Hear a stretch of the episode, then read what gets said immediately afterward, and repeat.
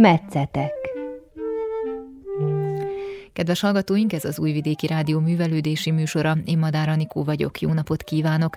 Színházi témákkal foglalkozunk a következő egy órában, méghozzá Temesvárra látogatunk, ott ugyanis május 22-e és 29-e között tartották meg a 13. tesztet, az Eurorégiós Színházi találkozót. Az első előadások egyike a házigazda társulatnak, a Csiki Gergely Állami Magyar Színház társulatának a produkciója volt, mégpedig az ember tragédiája. Az előadás dramaturgia az első beszélgető társam.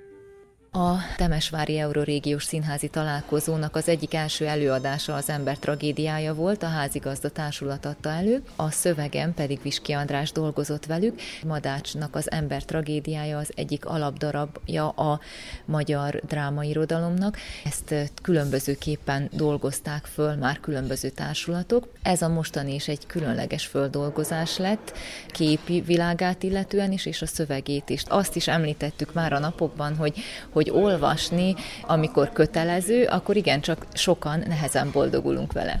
Mindannyiunknak ez a tapasztalat az ember tragédiájával, hiszen középiskolásokként, mikor belefutunk a szövegbe, azért meglehetősen próbára tesz ez a nyelvújítás előtti nyelv, hiszen ez még nem ment át a nagy nyelvi váltás tisztító tüzén, és ez, ezt érezzük ezen a szövegen, érthetetlen szavak, olykor mondatok, de persze érthetetlen kérdésfeltevések is vannak benne, hiszen nagyon eltávolodtunk ettől a gondolkodásmódtól.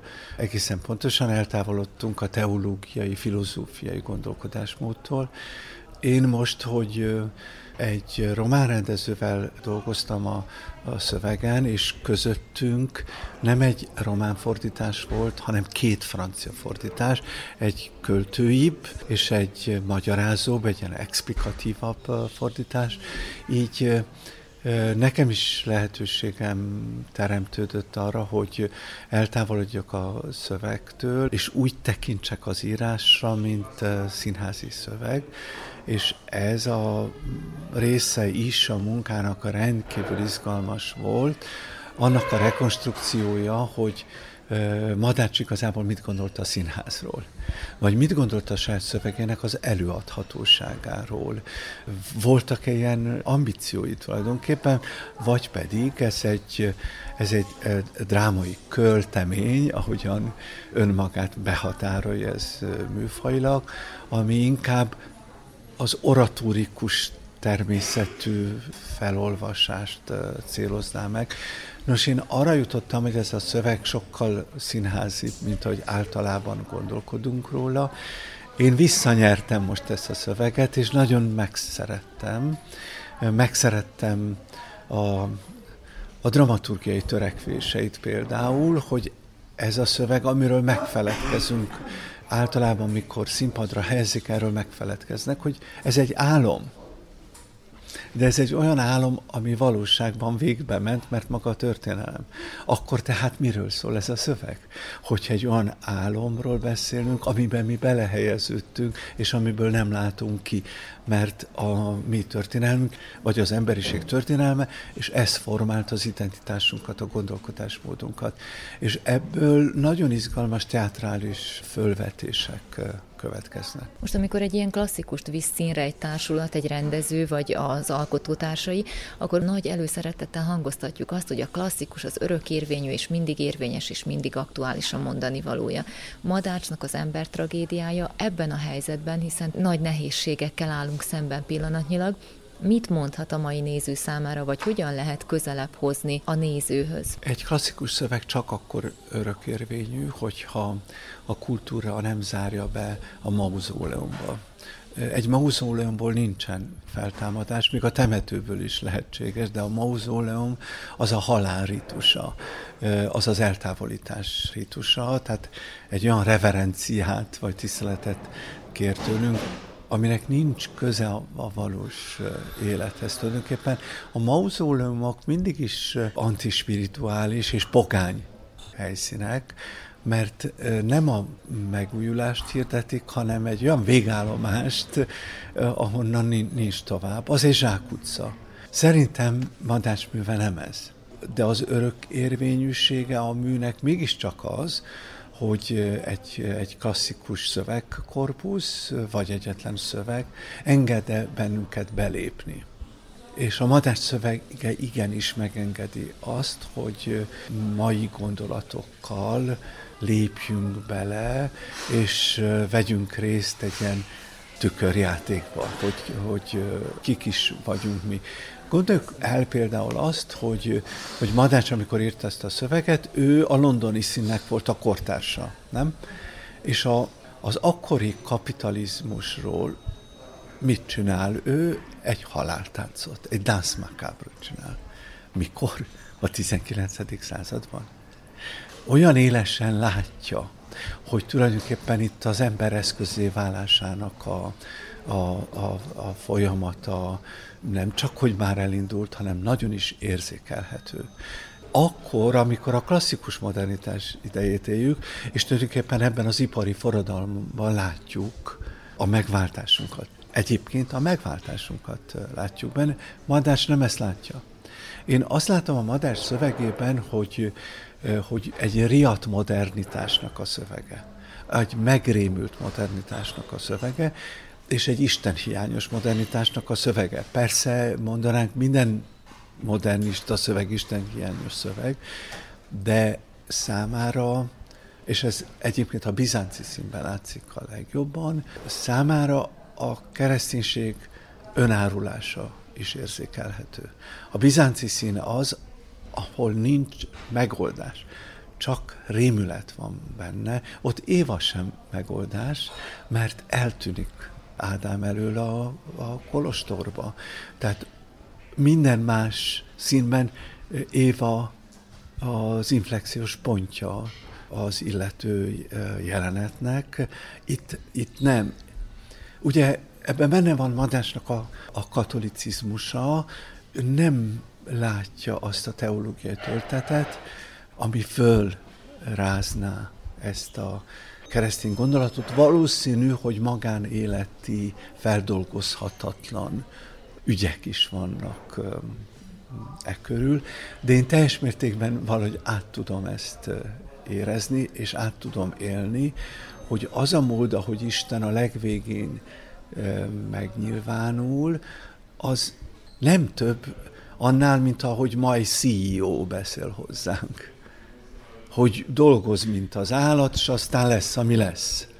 Esetleg mehetsz a Kanári-szigetekre, de hát annyi Kanári-sziget nincsen, tehát ennek az eszköziségnek nincsen valóságos alternatívája. És ez, a, ez az istenkép benne, ez egy szomorú istenkép az ember tragédiájában, és mi inkább a megváltás lehetőségeit firtattuk ebben az előadásban, és a Szilviupur keretével, mikor nagyon gyakran beszélgettünk erről, mindig én egy ilyen kérdéseket föltevő dramaturg vagyok, nem csak a szövegen dolgozom, hanem az előadás alatt folyamatosan jelen vagyok, hogy, hogy mondja meg nekem a rendező, hogy mi Lucifernek a drive-ja. Mit akar Lucifer? A rendezőről most, hogy így név szerint megemlítettük, néhány mondatot mondana, hogy jobban megismerhessük őt. Egész Európában az egyik leg körüludvaroltabb rendező. Európa nagy opera színpada is látjuk a rendezését. Nem régen, nem tudom, talán ebben Bonnban rendezett, de az északi államokban, Ausztráliában egy olyan rendező, aki a Brooki színházat megújította egy nagyon erős képzőművészi szemlélettel. Ő egyébként festőnek készült, képzőművésznek készült. Nagyon hasonlít az ő sorsa azokhoz a rendezőkhöz, akik fölfrissítették a színházi beszélgetést, mint Jan Fabra, Jan Lauers, de akár Romeo Castellucci. Ők mind a képzőművészet felől jönnek a színházba, és nem is színházi szakokat végeztek ezek a rendezők, Robert Wilson beleértve. Ő sem színházi szakot végzett, hanem business administration -t. Nos, az a fajta rendező, aki nagyon zenei módon gondolkodik, és sőt az utóbbi évek előadásaiban, és itt van egy forduló pont, amiben beszélek a, a tegnap bemutatott könyvben, és ez a forduló pont úgy határozható meg, hogy egyre inkább a prózaszínházi hagyomány belehelyezi az operai hagyományba, mert őt érdeklik a nagy érzelmek megjelenítésének a lehetősége a színpadon, és ő azt állítja, hogy a nagy érzelmekre csak a zene képes ma már a színpadon, az, hogy gyűlöllek, azt mondja ő, ez elég nevetségesen hangozhat a színpadon, de hogyha nagy lélekkel éneklem, akkor a néző sem marad ki belőle, átélheti. Beleremeg a lelke ebbe. Nagyon fontos előadásokat hozott létre az elmúlt időszakban, és egy nagyon egységes életművel van dolgunk a kortás színházelméleti diskurzusnak ő, mindig is része. Például Lémannak a híres Pozdramatikus Színház című könyvében őt a pozdramatikus színház rendezői közé sorolja. Említette a könyvet, amelyet itt a fesztivál közönsége tegnap ö, ismerhetett meg. Ez is az előadáshoz kapcsolódik, és nem gyakran történik meg az, hogy egy előadás készítése során egy könyv szülessen. Hogyan is jött ez létre? Ezt a könyvet a világjárványnak köszönhetjük, hiszen az előadást azon a nevezetes márciusban mutattuk be, a lezárás márciusában mutattuk be, még éppen, hogy bemutathattuk, utána még volt egy előadás, és jött a lockdown, és akkor javasoltam a Temesvári Színház igazgatójának, Balázs Attilának, hogy, hogy én úgy érzem, hogy itt nagy legjobb pillanat annak, nagy pillanat ez, hogy csináljuk meg a könyvét ennek az eladásnak, hiszen ő meggyőzheti a, a színháznak a fenntartóit, tehát az önkormányzatot, hogy előadásokat már úgysem tudnak csinálni, és ezt a könyvet meg tudjuk csinálni egy tulajdonképpen puritán előadásnak a költségvetéséből, és neki sikerült ö, meggyőznie, őket, ráadásul ez egy háromnyelvű könyv, Temesvár 2023-ban kulturális főváros lesz, tehát ez egy ilyen portfólió könyv is bír lenni, nagyon jól ajándékozható könyv, mert egy gyönyörű albumról van szó, amely háromnyelvű szövegeket tartalmaz ennek az előadásnak a megszületéséről, értelmezéséről, Szilviu Purkerete portré szöveg is van benne, valamint Szilviu Purkeretének a rajzai, ami azért különleges, mert ő soha nem adta oda eddig a rajzait publikálásra. Most mi készítette erre? Talán nagyon elmélyült közöttünk a dialógus, azt hiszem, és én már dolgoztam korábban veled, ekkora nagy tétű közös munkánk nem volt. Én azok közé, a színházi emberek közé tartozom, akik szerint teológiai ismeretek nélkül nem lehet rendes színházat csinálni, éppen azért, mert a színháznak a gényeibe benne van az Isten kérdés. Miért? Mert az ember kérdés van benne. Tehát, hogy létezik ember igazából, hogy az embernek van-e lelke. Alapvetően ez az alapkérdése, azt hiszem, a színháznak sok tekintetben. És amikor az ember tragédiáján dolgoztunk, nagyon elmélyültek ezek a beszélgetések, és azért is döntöttem úgy, hogy folyamatosan naplót vezetek, és a naplót, ha összevetjük a rajzokkal, látszik, hogy a rajzok az egy rajzos napló, az írott napló mellett, és az számra bizony ritkán adatik meg, hogy igazán egy szokatlan műveltségű rendezővel dolgozzam, akivel valóságos kérdésekről lehet beszélni. Tehát nem az az egyetlen kérdésfeltevés, hogy hogyan lehetne sikeres az előadás. Ellenkezőleg az az kérdésfeltevés, hogy milyen gondolatokat fogalmazunk meg az előadásban, és hogy ehhez milyen színházi anyagot rendelünk. A könyv létrejött, de azért a világjárvány mégiscsak az útját meggátolta, mert megjelentettük a, a, ezt a szép könyvet, és talán most egy kis szerencsével elindul, hiszen egy, egy könyvi elméleti anyag is van benne Szilviu Purkerete színházáról, és én, mint hogy egyetemi tanár vagyok, úgy is állítottam össze a könyvet, hogy a diákaimra gondoltam, hogy ők lássák, hogy hogy épül fel egy előadás, milyen fajta beszélgetések jönnek létre, milyen típusú konfliktusok vannak a színházban. A színházban vannak konfliktusok, de ezek általában szellemi természetűek, művészi természetűek, intellektuális természetűek, tehát jó, ha vannak. Ezek nem ilyen konfliktusok, hogy de az igazi munka ment meg bennünket ezektől az egymást megalázó, vagy akár egymást abuzáló konfliktusoktól is. Viski Andrást, a Csiki Gergely Állami Magyar Színház az Ember tragédiája című előadásának dramaturgiát hallották.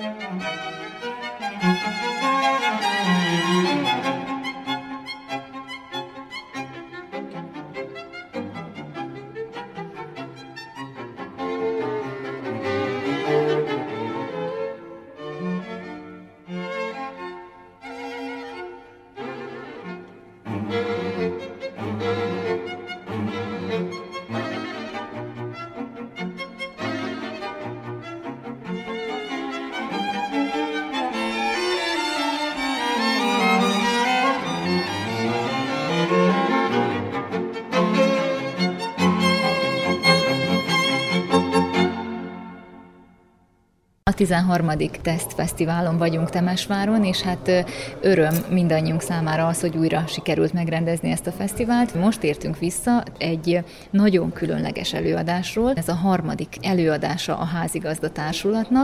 Ez egy utca színházi előadás. Hogyan jött ez létre? Ez egy provokáció volt egy kulturális egyesület részéről, egy Temesvári Kulturális Egyesület, és az Európa Kulturális Fővárosra készülünk már két éve lassan, vagyis ez egy első lépés, amikor bemutatjuk Temesvár különböző negyedeit. Ilyen módon gondoltuk azt, hogy érdekes lehet az, hogyha be tudjuk mutatni. Józsefvárosról van most szó, aztán a gyárváros lesz az idén, és jövőre 2023-ra pedig a Terézvárost fogjuk bemutatni ilyen módon. Hát most az ilyen módot próbáljuk egy picit közelebb hozni a hallgatókhoz, hiszen ugye itt a párhuzamos város, párhuzamos történetek, tehát két csoportra osztva járjuk a várost, amíg nézzük az előadást. Tehát hogyan néz ez ki, kérlek, magyarázd el.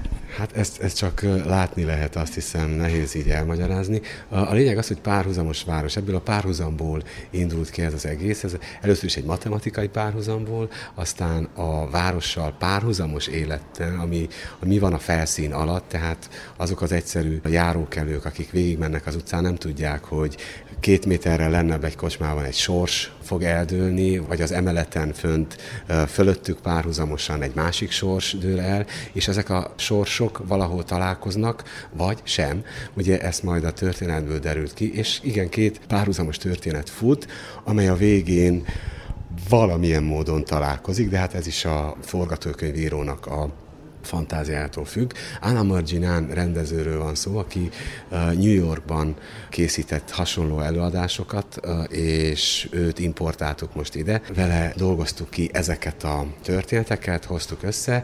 Ez egy hosszas munka, mert hosszas dokumentálódás előzi meg ezt az egészet. Csak hogy mondjam, jelen pillanatban az idei, idei évi történetnek a dokumentációja folyik, és abból majd ki előjönnek a történetek. Több párhuzamos vonal van, amelyik folyamatosan fog szaladni, most is fog futni, és reméljük, hogy 2023-ra akkor mind a három történetet folyamatosan be tudjuk mutatni, és akkor egy, egy egész napos előadás lesz, amelyben végigvonulunk. A szereplők is ismétlődnek, lesznek másabb főszereplők, lesznek visszatérő szereplők, lesznek új szereplők, tehát ez egy, egy nagyon-nagyon szerte ágazó történet, mint ez a város, és valamilyen módon így szeretnénk bemutatni. Igen, a helyszínek azok különböznek, különböző helyeken találkoznak, és mindenki tulajdonképpen a saját filmjét rakja össze, mert mindenki más szemszögből látja. Tehát nincs olyan, hogy kétszer ugyanúgy meg tud nézni ezt a történetet, mert, mert attól függ, hogy hol állsz, honnan nézed, mennyire vagy közel a történethez, mennyire akarsz távol maradni, nagyobb látószöget szeretnél, mennyire akarsz szűk látószöget, be lehet mászni tulajdonképpen a szereplőknek az arcába is, hogyha akarod, el lehet távolodni. És nincs két egyforma néző ebben a, az előadásban, mert mindenki úgy rakja össze a végén a filmjét, miután a két párhuzamos történetet megnézte, ahogy gondolja. Mi gondoltunk egyet, de nem biztos, hogy a néző fejében ugyanaz a történet jön létre.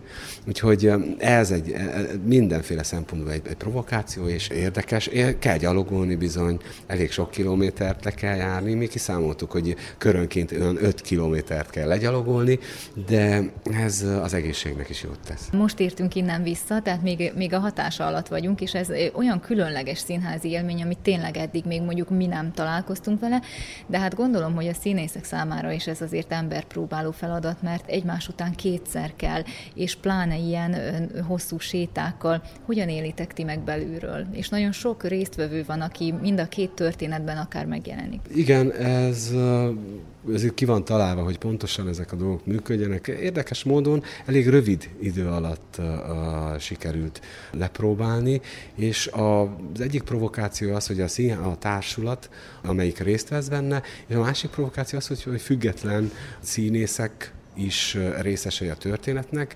Főiskolások, de végzett színészek, más színházaknak a tagjai, tehát hogy mind-mind-mind elég nehéz ezt a logisztikát mindig összerakni, hogy, hogy mindenkinek jó legyen, és mivel, hogy nagyon helyspecifikus az egész, ezért kötődünk ehhez a, a, a történetekhez, hogy mindig, mindig, hogy ezeket végig tudjuk járni belülről, meg, meg pontosan ez volt, hogy van egy egy általános színészi játék, ami, ami végig kell, végig kell az egészen menjen. Közben vannak ezek a szünetek, amik úgymond szüneteknek hatnak, de közben végre van egy olyan helyzet is, amit még filmen sem lehet létrehozni, mert azok, az is szegmensekből jön létre egy film, hogy egy egy szereplő elindul valahonnan, és eljut valahová, de ezt, ezt amikor filmen játszák, ezt is több részből rakják össze. Itt viszont ezt a játékot, ezt egybe kell összerakni. És azok a szünetek is nagyon fontosak, amikor a két történet között mi történik a szereplőnek a fejében, hogy jut el, miért jut el,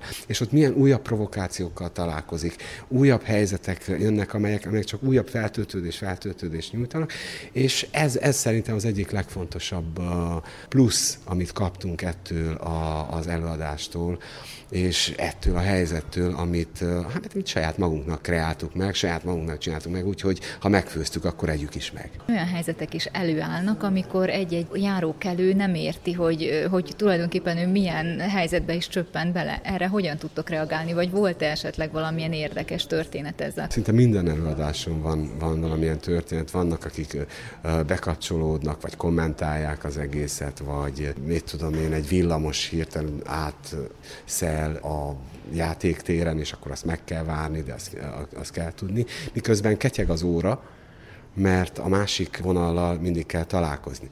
Nagyon sok történet volt. Sokszor beleszóltak, ma is volt egy eset, amikor egy kapun bekopogtam, és kijött valaki, nem számítottam rá, hogy ki fog jönni, de ezekre, ezekre számítunk. Az, hogy fel vagyunk készülve, azt nem tudom, mert fogalmunk sincs, hogy milyen reakció lesz. Meg, meg egyes emberek nagyon diszkréten elvonulnak, mások meg, meg, meg, meg bele akarnak a történetbe menni. Tehát, hogy, hogy kiki vérmérséklete szerint megpróbál viszonyulni ehhez a helyzethez. Nagyon, nagyon sok helyzet volt. Például maga a József város császára szereplője, az akkor jött létre, amikor a dokumentáció során sétáltunk a Józsefvárosban, és oda jött hozzánk egy ember, és bemutatkozott, hogy ő a Józsefváros császára, és hogy bármit akarunk. Itt van, van egy echte idézet abból, amit ő akkor mondott. Tehát ezeket is nagyon nehéz volt. Tehát az, az a szövegrész, amikor azt mondja, hogy bárhová elviszlek, én, én mindenhez értek, én mindent tudok, én, én, itt, én itt vagyok a főnök, ez, ez egy idézet volt tőle, amit akkor hirtelen sikerült például le is filmezni, és akkor így, így meg is volt. De hát nagyon, nagyon sokat tudunk mesélni arról, hogy, hogy mi van, minden, minden egyes alkalommal van egy, egy olyan helyzet, olyan szituáció, amire most már ennyi eladás után eléggé föl vagyunk rá készülve, és azt hiszem, hogy tudunk reagálni. És a nézők hogyan reagálnak? Mármint nem a, ezekre a váratlan helyzetekre, hanem egyáltalán egy ilyen jellegű előadásra.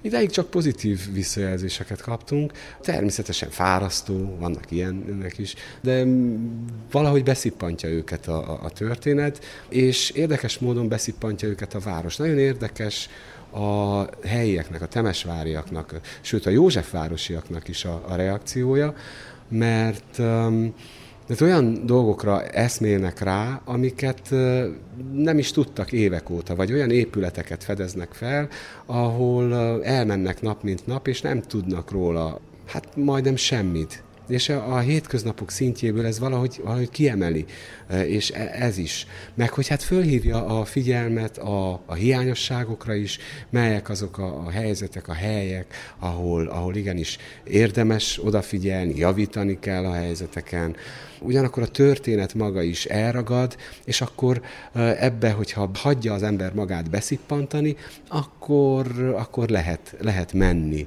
ezzel a történettel a szó legszorosabb értelmében. Így van. És ha most kicsit kiszélesítjük a perspektívánkat, ami az egész fesztivált illeti, a mai napot, ha vesszük, akkor ez például egy nagyon mozgalmas és tartalmas nap, hiszen ugye volt ez, a, ez az előadás, amiről beszéltünk, már azóta elkezdődött a Szelmaszpáhit által rendezett előadás, és még utána két másik előadásra is várja a közönséget. Hogyan épül föl az idei fesztiválnak a koncepciója? A 13-nál tartunk, amire gyakran mondják, hogy szerencsétlen szám, hát gondolom ti nem így tekintetek most erre. Természetesen, hogy nem így tekintünk rá. Már kétszer átugrottuk ezt a 13-ast, úgyhogy már megszoktuk, már minden lekopott róla, minden olyan babona vagy bármi ez alatt az idő alatt teljesen lekopott róla, úgyhogy már ezen túl vagyunk. Vagyis ez a, az újratöltődés fesztiválja, amikor szeretnénk azokat az élményeket, amikor a, az elzártság ránk szakadt, aztán a különböző emberi helyzeteknek a, a felmérése, hogy mik történtek. Tehát, hogy ezek, ebben az időszakban mi történt, ezt szerettük volna felmérni, illetve azt, hogy melyek azok az utak, amelyek ebből kilábalást mutatnak. És a művészet nagyon sokféle helyzetet tud felmutatni, tendenciákat tud felmutatni, és ezekből szerettünk volna nyújtani egy, egy csokorra valót, de természetesen mindenik esetben más és más helyzetet szerettünk volna bemutatni. Ez, ez vezérelte magát a, a válogatást az elmúlt időszakban, illetve aztán természetesen az adminisztrációt, hogy ezeket hogy lehet egymás mellé helyezni, hogy lehet a közönséget is kellőképpen végigvezetni ezen az úton, hogy legyen egyfajta vezérfonál, ami, ami mentén tudjon haladni és hogy a mozgásszínházi előadásokat is úgy szétszórni, hogy, változatos is legyen, egy klasszikus színházi előadás, egy kortárs színházi előadás, koncert, tehát mindenféle jól váltogassa egymás, hogy azt a végén, hogy maradjunk a párhuzamos városnál, majd rakja össze a néző a fejében, hogy mi is az a, melyek azok a puzzle darabok, amelyek összeilleszkednek, és, és a végén kialakul mindenkiben egy kép.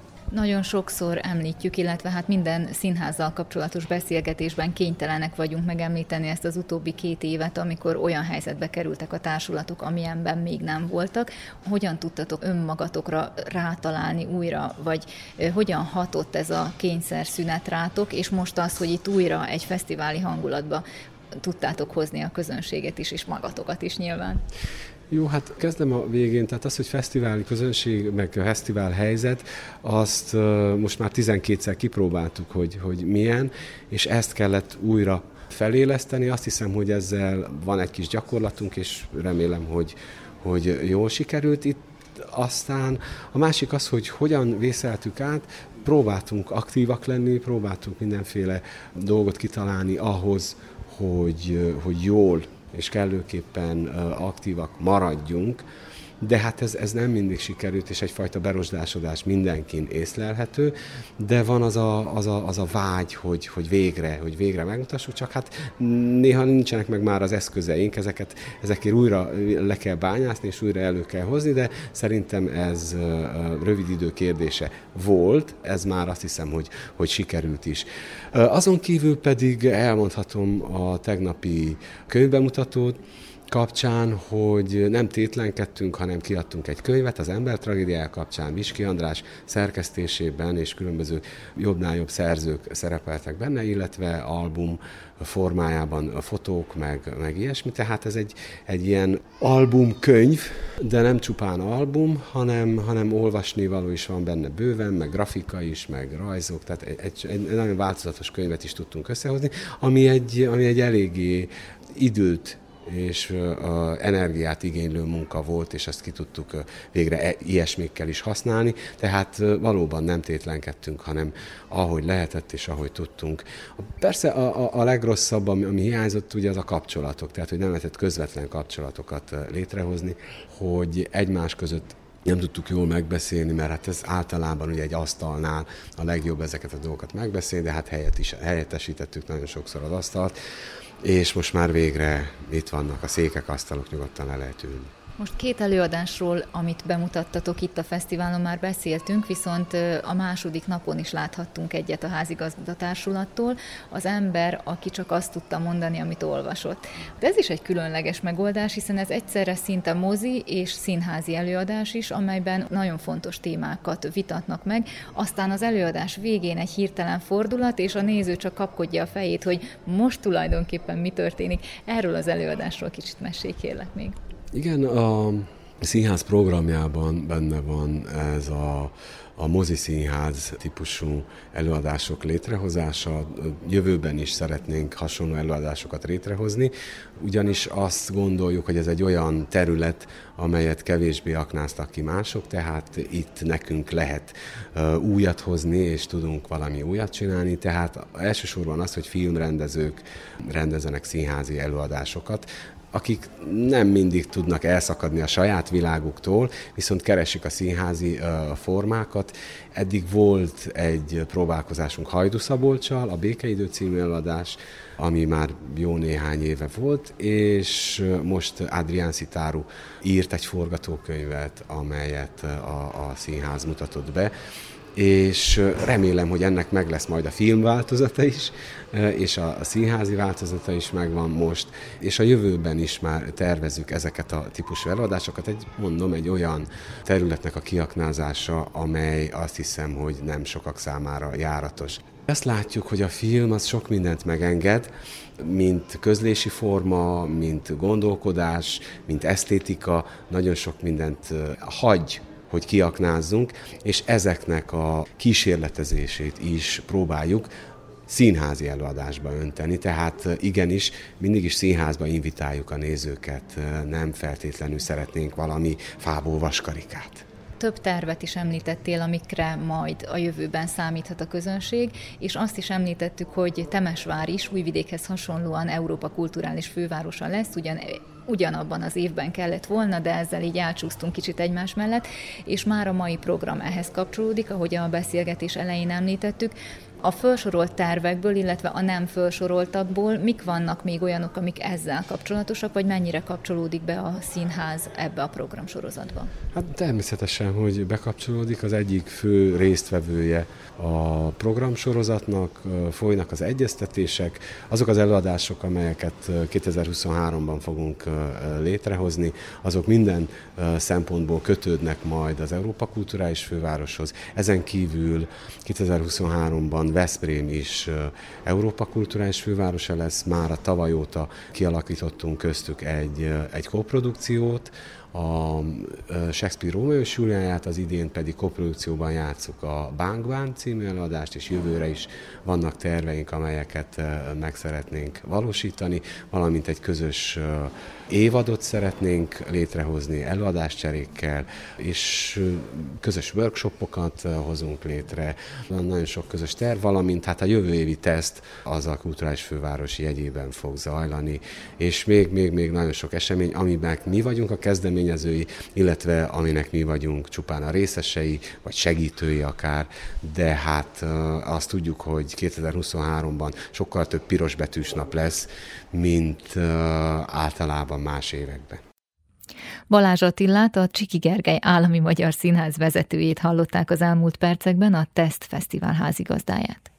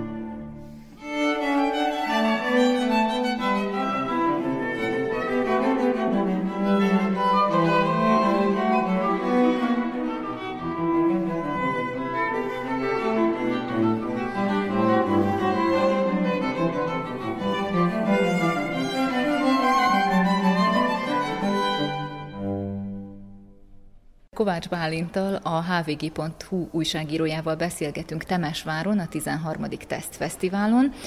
Itt azt a feladatot kaptad, hogy az előadások után vezesd a beszélgetéseket a, a művészekkel, tehát ez némileg nehezebb feladatot ró rád, mint egy, mint egy átlag nézőre. Hogyan készülsz így az előadásokra? Mi az, amit különösen figyelsz? Ez a nehéz feladat, amire utaltál, ez, ez azért nehéz, mert az embernek egyetlen szabad perce sincs és ez a válaszom a kérdésedre, tehát hogy készülni gyakorlatilag nem tudok, hiszen amint véget ér az egyik előadás, azonnal kezdődik a másik, sőt, mint tegnap például volt olyan, hogy volt egy kis csúszás, úgyhogy össze is csúszott a kettő, tehát szó szerint futni kellett, úgyhogy az, hogy, hogy még fel is készüljek, az olyan szintű luxus lenne. Úgyhogy a készülés az azt jelenti, hogy nézem az előadásokat, és gondolkodom róla, és hogyha véletlenül van időm még kritikákat is olvasni, régebbi újságcikkeket, ilyesmiket, akkor az szuper. De hát egyébként eddig nagy szerencsém volt, ami ami persze nem szerencse, hanem, hanem a, a művészet általános velejárója, hogy nagyon értelmes emberek ülnek mellém a kanapéra, szóval, hogy nehéz dolgom ilyen értelemben nincsen, mert hát nagyon szívesen és jókat tudnak mondani a saját munkájukról, a saját műveikről. Nagyon sűrű a program, és nagyon változatos, tehát a, ami a műfajokat illeti, abban is nagyon sokféle előadást láthatunk, a klasszikustól táncelőadáson át.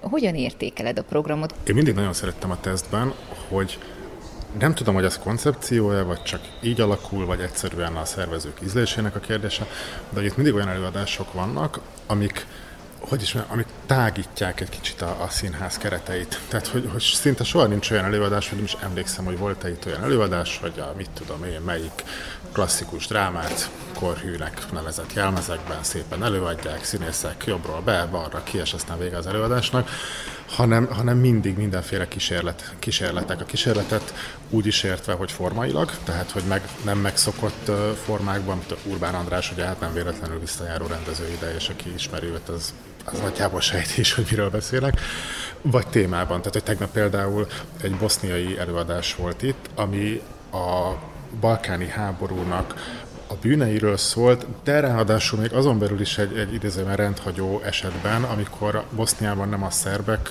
követtek el háborús bűnöket, hanem maguk a bosnyákok, csak a nem muszlim lakosság ellen, és ez egy kibeszéletlen történet volt abban a városban, ahol egyébként a, ahonnan egyébként a színház is jött. Tehát, hogy, hogy tényleg mondom, formában és témában is mindig valami olyat látunk itt, ami, amit nem szoktunk. Tehát ami, amit tényleg ki kell válogatni az évadból, és ezt a válogatást ezt tökéletesen jól el szokta végezni mindig itt a teszt szervezőbizottsága. Most számomra például a tegnapi előadás az utca színházi forma volt az újdonság. Te az idei programban mit találsz ilyen szempontból újdonságnak? Hát lehetséges, hogy ez, ez szakmailag egy picit felszínes válasz, de akkor sem tudok mit csinálni. Lesz egy olyan előadás, ami 10 órán keresztül tart. Engem ez borzasztóan érdekel. Ez nem mond el semmit a minőségről, nem mond el semmit semmiről, ez csak egy körülmény, de akkor is nagyon érdekel. És, és igazából azért egy picit hazudok, mert azért az, hogyha egy rendezőnek olyan a látásmódja, hogy valamiért mégiscsak úgy érzi, hogy 10 órán keresztül szeretne az adott témáról beszélni, az legalábbis annyit jelent, ha semmi más, de annyit biztosan, hogy nem úgy gondolkodik a színházról, mint a rendezők 90 9%-a, és ez önmagában érdekel. Lehet, hogy rossz lesz az előadás, fogalmam sincs, de nagyon kíváncsi vagyok rá, és nagyon szeretném látni. Vagy mondtam Urbán Andrást, neki is igazából minden előadása egy külön kis sziget a, a, színházban, egy külön kis véres hangos mikrofonokkal kibélelt mesztelen sziget. Bocsánat nagyon szeretem az ő előadásait is megnézni, illetve igen, az utcaszínház az, az mindig egy nagyon különleges dolog. Nekem egy fokkal kevésbé tudott olyan értelemben különlegesnek lenni, hogy én nem ismerem igazán Temesvárt, én leginkább itt a színháznak a 300 méteres körzetében szoktam mozogni, de még a temesváriak is azt mondják, hogy olyan helyekre vitte el őket az előadása a Temesvári Józsefvárosban, amit még ők sem nagyon ismertek az, hogy én nem ismertem, az, az nem meglepő. De városban járkálni, és a, a színészek, amikor szembe jönnek idézőben járókelőnek öltözve, és aztán kiderül, hogy hogyan kapcsolódnak ebbe a történetbe, hoznak valami olyan tárgyat magukkal, amit már egy órája elvesztett az előadás, de most mégis behozzák, és még azon is gondolkodni hogy ez technikailag egyáltalán hogyan oldották meg, hogy a város egyik feléből ennyi idő alatt odaérjen a másik felébe, vagy éppen amikor felmentünk a, a Nokia székházába, ahol a Nokia hétköznapi dolgozói dolgoztak, mi meg, mi meg színháznézőként jártunk a nyakukra.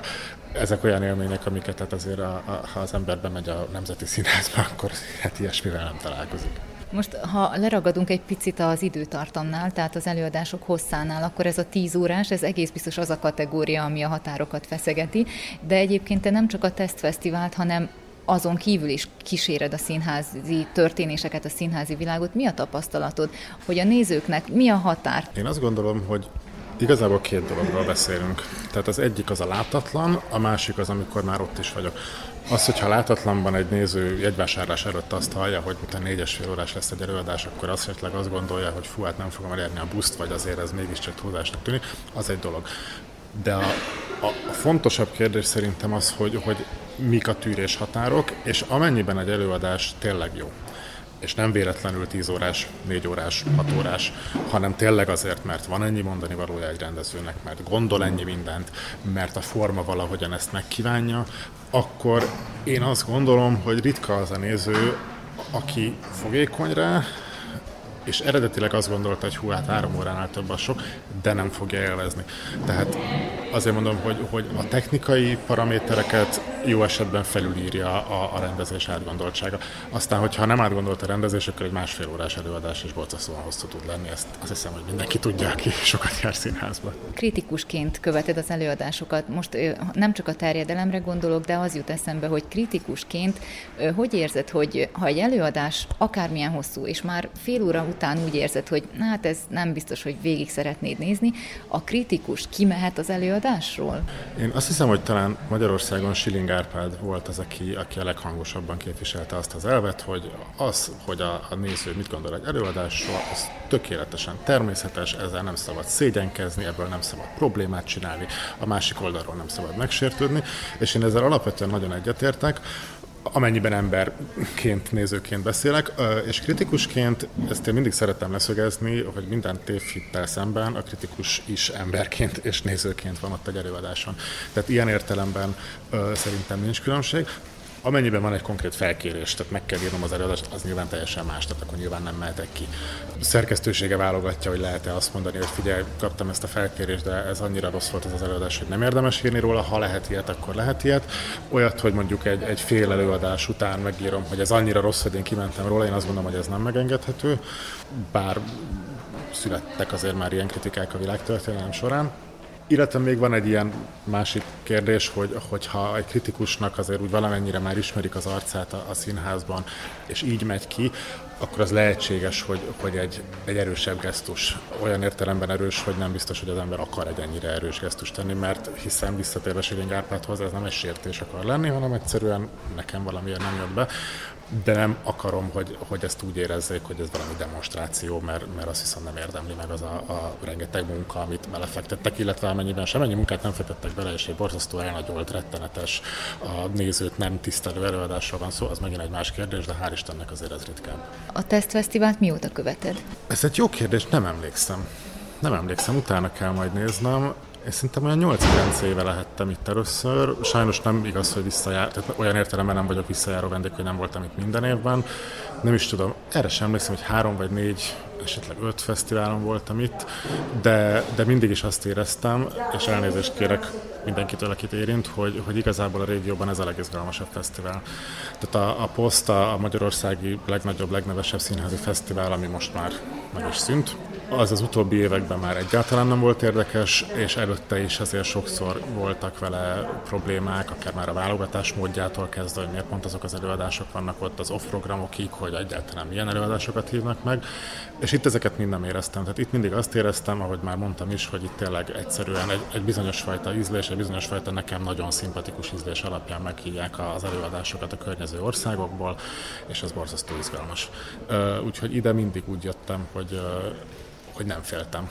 És igazából ez, ez a mostani munkámra, amikor ugye bár kötelező és, és szerződésben rögzített kötelességem mindent megnézni, ezen se gondolkoztam egy percig hogy hú, hát nem lesz-e az sok, mert tudom, hogy itt nem nem arra kérnélek, hogy a programot hasonlítsd össze, de hogy ilyen hosszú ideje követed ezt a fesztivált, látod a programot, akkor van arra is rálátásod, hogy, hogy vannak-e, vagy föl lehet-e fedezni tendenciákat a színházakban. Itt ugyan nagyon sokféle, ahogy már mondtuk, nagyon sokféle műfaj van, de ami úgy évadonként mondjuk aktuális lehet, akár témát, akár formát, akár bármilyen szempontot illetően. Nem tudom, hogy ez nevezhető a tendenciának, vagy, vagy mindig is jelen volt, de talán a dokumentarizmus az, ami így először eszembe jut. Nem feltétlenül szó szerint. Tehát, hogy vannak dokumentarista előadások is néha, de nem is csak erre gondolok, hanem akár mint a tegnapi bosnyák előadás, ami egy regény alapján készült, tehát hogy a szó minden értelmében egy, egy, egy klasszikus művészi alkotás volt, volt benne szerelmi szál, volt egy speciális dramaturgiája, rémálom jelenetektől kezdve a valóságon. Hát tehát nem lehet azt mondani, hogy egy ilyen verbatim színház lett volna, ahol, ahol korhű dokumentumokat mondtak fel a színészek, de mégis benne volt a valóság. És, és ez az, ami, ami talán minden évben itt van.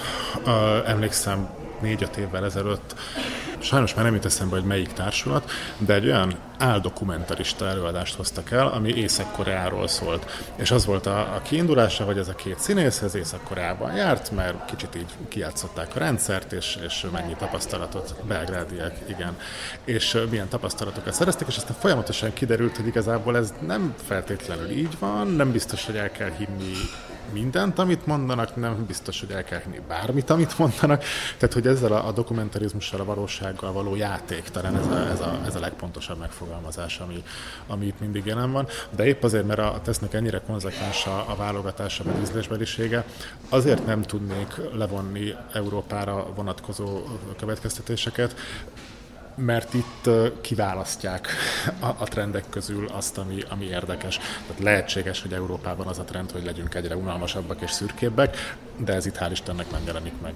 Most esetleg akkor még egy picit beszéljünk arról a vajdasági RTV nézőinek és hallgatóinak, hogy te tulajdonképpen a színházzal hogyan is kerültél kapcsolatban. Honnan benned az affinitás a színház iránt? Igazából ez az, amire ezt a közhelyet szokták, vagy ilyen mesebeli fordulatot, hogy amióta az eszemet tudom. Hát valószínűleg a szüleimnek köszönhető, akiknek egyszerűen ez így természetes volt, hogy a gyereket is már el kell vinni gyerekszínházba, bábszínházba, kolibri színházba Budapesten, mert, mert ez az élet vele járó, ez is soha nem volt kérdés, hogy akkor most kell menni színházba. Aztán ez valamiért megmaradt kamaszkoromban, tehát amikor az ember lázad a szülők ellen, meg a neveltetés ellen, akkor valamiért pont ez ellen így éppen nem jutott eszembe lázadni. És ez társult valamiféle hát hogyha megengedő akarok lenni magammal, akkor grafomániával, hogyha nem megengedő, akkor ilyen véleményközlési kényszerre. Tehát mindig megtaláltam a, a módját, hogy valahogy elmondjam, hogy én mit gondolok ezekről az előadásokról, még ha emlékeznek a nézők, hallgatók, volt az IVIV nevű Facebook előtt platform, ahol volt egy színház fórum, oda mindig beírtam a véleményemet, ekközben olvastam a színház folyóiratot, színházi lapokat, és akkor ez a kettő így, így, így kicsit így összekapcsolódott bennem, hogy ha már úgyis elmondom, milyen jó lenne majd, majd egyszer valaha akár egy színház folyóiratban elmondani kicsit részletesebben a véleményemet, és hát aztán ez így is lett. Újságíró iskolába mentem el középiskola után, igazából csak úgy kipróbálva, hogy úgy, úgy milyen az, és rájöttem, hogy ja, hát ez igazából ez valami olyan, amit én szeretek. Úgyhogy így, így, így állt össze a kettő. Kovács Bálintal, a hvg.hu újságírójával kritikussal beszélgettünk az elmúlt percekben, az elmúlt egy órában pedig a Temesvári Tesztfesztiválon készült interjúkat hallhatták.